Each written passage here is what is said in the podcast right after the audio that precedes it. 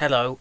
I think it's about time I did a podcast special. Uh, I want to try and do a few recordings every now and again, which is sort of slightly different from the regular ones.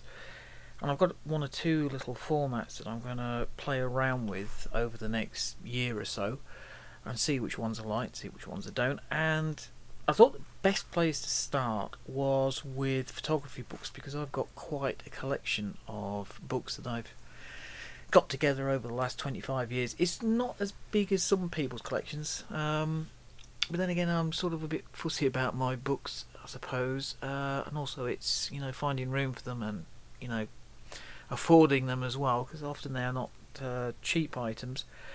But over the years, I've I've got books that have had quite an influence on me and my photography, and I thought the best place to start for this recording would be right at the beginning uh, with the first true photography book that I got. Just to uh, clarify, the first book about photography that I actually bought was the autobiography by uh, Don McCullin, which I got in 1990. But I don't really categorize that as a photography book, in that it's not just full of photos. It's it's it's a biography, you know, it's an autobiography. So uh, the f- the first true photography book that I bought many years ago, um, be 1992, something like that, would be uh, Into the Promised Land by John Tordai, which was a series of images that had been used in the Independent, uh, independent newspaper who had uh, an absolutely formidable set of photographers working for them. They really did. As a newspaper, uh, they started in uh, the late 1980s, and the idea was that they were going to use the very, very best photojournalism and documentary photographers, and they did. They they really did have some fantastic people working for them, and John Tordai was one of them. Um, and yeah, uh, the the images were taken of the Palestinian Intifada, the late 1980s, and really it's it sort of like set me up, uh, gave me the idea for how I wanted my prints to look.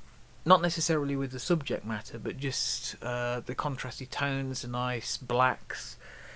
They were really, really beautiful black and white images, and it influenced me a lot. But that isn't the book I'm going to be talking about today. The book I'm going to be talking about today is Northumberland, which is also by John Tordai.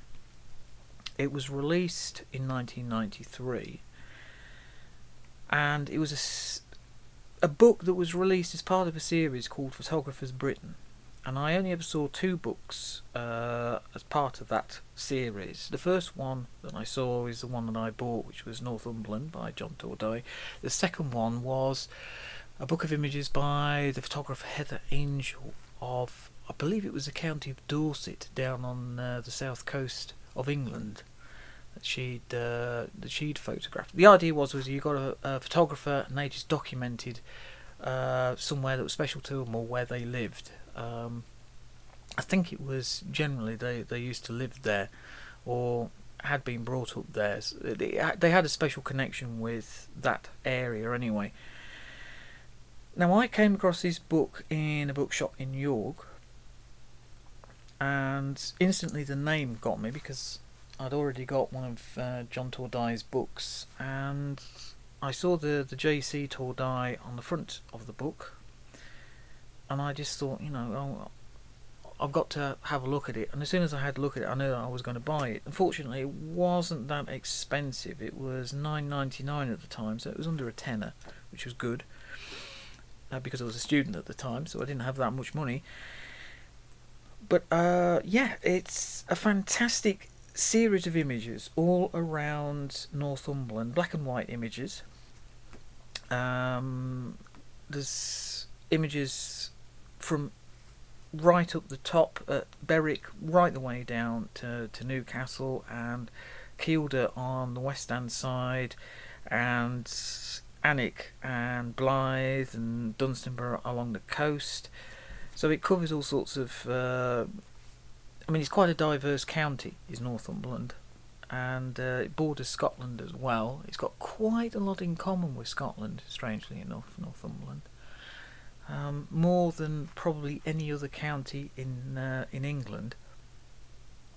But the great thing was was uh, there was a map, but there was also technical data about uh, where the pictures were taken, but also the camera, the lens, the speed, the f-stop, and even the uh, the filter used for for on the the lens for the black and white. So red and orange was was used. But just having that data there is is fantastic, and there was a few notes on the photography as well at the back, dates the images were taken between New Year and May 1992, and the film stock was FP4 and HP5. So yeah, I mean, uh, absolutely fantastic. I mean, even the um, even the exposures I mentioned, uh, ambient light readings made on a Minolta 3 flash meter.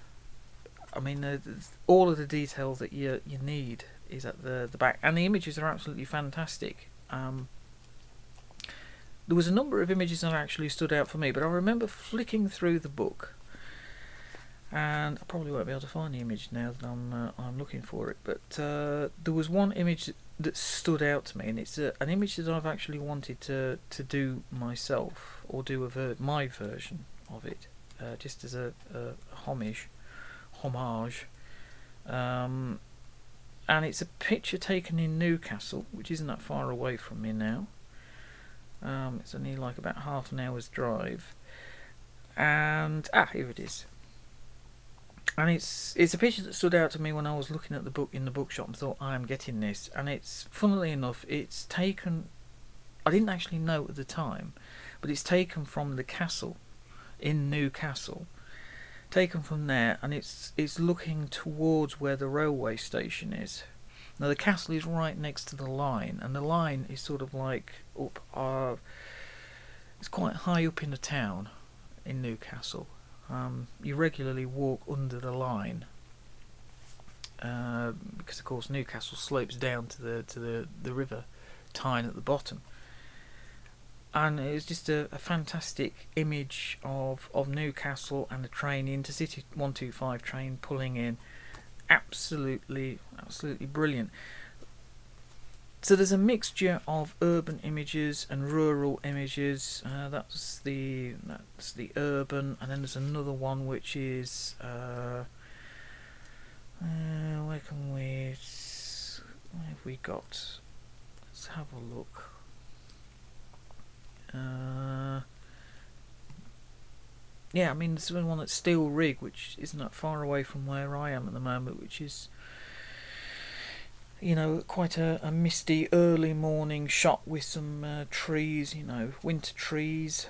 Um, absolutely great, absolutely great images at taken at a time when Newcastle was still, you know, in that going through that quite brutal post-industrialization phase, it's uh, a fantastic city, but it's had a lot of changes in the last 50 years as it's moved away from shipbuilding and a lot of the other industries that were uh, that were there. So it's it's kind of had to develop itself over the years, and uh, Northumberland covers some of those changes as well, which is is fantastic. So an absolutely brilliant book. The great thing is, is I mentioned it on my blog a few years ago. I, me- I mentioned it on my websites a few times. But uh, John Tordai actually saw it and sent me one of his books through with a very, very nice note just saying glad you enjoyed the images, Richard. I also mentioned, you know, on the on the blog post about how influential his work had been. Probably one of the top certainly the the top five. I would even probably say the top three influential photographers on me. Um, I don't think the book is still published, but you might be able to pick one up on Amazon or somewhere like that if you have a look around the second-hand books. But it is well worth a look, especially if you love the county of Northumberland. You go on holiday there uh, because it's uh, it really does cover the county, and you could you could visit all of the, the places that, that John's taken pictures in. Absolutely brilliant. That's the first podcast special. Thank you very much for listening, and I will be back with another one very soon. And a regular podcast, of course, will be back next month.